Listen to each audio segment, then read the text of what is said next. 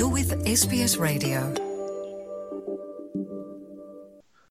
ਪੰਜਾਬੀ ਸੰਗੀਤ ਜਗਤ ਤੋਂ ਆਈ ਇੱਕ ਖਬਰ ਨਾਲ ਸੰਗੀਤ ਦੇ ਪ੍ਰਸ਼ੰਸਕਾਂ ਵਿੱਚ ਉਦਾਸੀ ਪਸਰ ਗਈ ਹੈ ਦਰਅਸਲ, ਪਿਛਲੇ ਕਈ ਦਿਨਾਂ ਤੋਂ ਹਸਪਤਾਲ ਵਿੱਚ ਜ਼ੇਰੇ ਇਲਾਜ ਚੱਲ ਰਹੇ ਮਸ਼ਹੂਰ ਪੰਜਾਬੀ ਗਾਇਕ ਸੁਰਿੰਦਰ ਸ਼ਿੰਦਾ ਦਾ 70 ਸਾਲਾਂ ਦੀ ਉਮਰ ਵਿੱਚ ਲੁਧਿਆਣਾ ਦੇ ਡੀਐਮਸੀ ਹਸਪਤਾਲ ਵਿੱਚ ਦੇਹਾਂਤ ਹੋ ਗਿਆ ਹੈ 20 ਮਈ 1953 ਵਿੱਚ ਲੁਧਿਆਣਾ ਦੇ ਪਿੰਡ ਛੋਟੀ ਅਯਾਲੀ ਵਿੱਚ ਜਨਮੇ ਗਾਇਕ ਸੁਰਿੰਦਰ ਛਿੰਦਾ ਦੇ ਗੀਤਾਂ ਦੀ ਉੱਚੀ ਹੇਕ ਉਹਨਾਂ ਦੀ ਗਾਇਕੀ ਦੀ ਇੱਕ ਪਛਾਣ ਬਣ ਗਈ ਸੀ।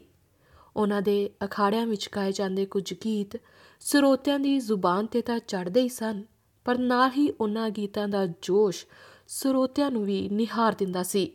ਕੁਝ ਮਸ਼ਹੂਰ ਗੀਤਾਂ ਦੀ ਜੇਕਰ ਗੱਲ ਕੀਤੀ ਜਾਵੇ ਤਾਂ ਸੁਰਿੰਦਰ ਸ਼ਿੰਦਾ ਵੱਲੋਂ ਗਾਏ ਗਏ ਪੁੱਤ ਜੱਟਾਂ ਦੇ ਬੁਲਾਉਂਦੇ ਬੱਕਰੇ ਅਤੇ ਬਦਲਾ ਲੈ ਲਈ ਜਿਉਣਿਆ ਜੇ ਮਾਂ ਦਾ ਜਾਇਆ ਵਰਗੇ ਗੀਤ ਉਹਨਾਂ ਦੀ ਪਛਾਣ ਬਣ ਗਏ ਸਨ। ਗਾਇਕੀ ਵਿੱਚ ਤਾਂ ਸੁਰਿੰਦਰ ਛਿੰਦਾ ਨੂੰ ਬਹੁਤ ਪਿਆਰ ਤੇ ਸਨਮਾਨ ਮਿਲਿਆ ਹੀ ਸੀ, ਪਰ ਨਾਲ ਹੀ ਉਹਨਾਂ ਦੀ ਅਦਾਕਾਰੀ ਦੇ ਵੀ ਪ੍ਰਸ਼ੰਸਕ ਕਾਇਲ ਸਨ। ਜਿਵੇਂ ਦੀ ਉਹਨਾਂ ਦੀ ਉੱਚੀ ਹੇਕ ਵਾਲੀ ਜ਼ੋਰਦਾਰ ਗਾਇਕੀ ਸੀ, ਉਵੇਂ ਦੇ ਹੀ ਉਹਨਾਂ ਦੇ ਦਮਦਾਰ ਫਿਲਮੀ ਡਾਇਲੋਗ ਵੀ ਸਨ। ਉਹਨਾਂ ਦਾ ਅਸਲ ਨਾਂ ਸੁਰਿੰਦਰਪਾਲ ਧਾਮੀ ਸੀ, ਪਰ ਗਾਇਕੀ ਵਿੱਚ ਉਹਨਾਂ ਨੂੰ ਸੁਰਿੰਦਰ ਛਿੰਦਾ ਦੇ ਨਾਂ ਤੋਂ ਹੀ ਜਾਣਿਆ ਜਾਂਦਾ ਸੀ। ਉਹਨਾਂ 1972 ਵਿੱਚ ਸੰਗੀਤ ਦੀ ਸਿੱਖਿਆ ਸ਼ੁਰੂ ਕੀਤੀ ਸੀ ਅਤੇ 1979 ਵਿੱਚ ਸ਼ਿੰਦਾ ਦੀ ਪਹਿਲੀ ਐਲਬਮ ਆਈ ਸੀ ਅਤੇ ਘੱਗਰਾ ਸੂਫ ਦਾ ਉਹਨਾਂ ਦਾ ਪਹਿਲਾ ਗੀਤ ਸੀ। ਸੁਰਿੰਦਰ ਸ਼ਿੰਦਾ ਦੀ ਗਾਇਕੀ ਤੋਂ ਬਿਨਾ ਮੇਲੇ ਅਧੂਰੇ ਹੁੰਦੇ ਸੀ। ਜ਼ਮਾਨੇ ਗੁਜ਼ਰ ਗਏ, ਪਰ ਉਹਨਾਂ ਨੂੰ ਅੱਜ ਵੀ ਪ੍ਰਸ਼ੰਸਕਾਂ ਦਾ ਬਹੁਤ ਪਿਆਰ ਤੇ ਸਨਮਾਨ ਮਿਲਦਾ ਹੈ।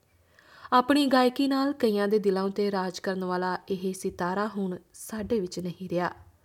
ਪਰ ਉਹਨਾਂ ਦੇ ਤੁੰਬੀ ਦੀ ਤਾਰ ਉਤੇ ਗਾਏ ਦਮਦਾਰ ਗੀਤਾਂ ਦੀ ਪੰਜਾਬੀ ਸੰਗੀਤ ਜਗਤ ਵਿੱਚ ਇੱਕ ਖਾਸ ਥਾਂ ਰਹੇਗੀ।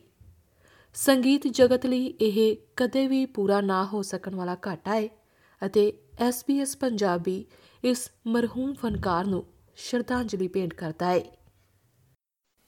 You're with SBS Radio.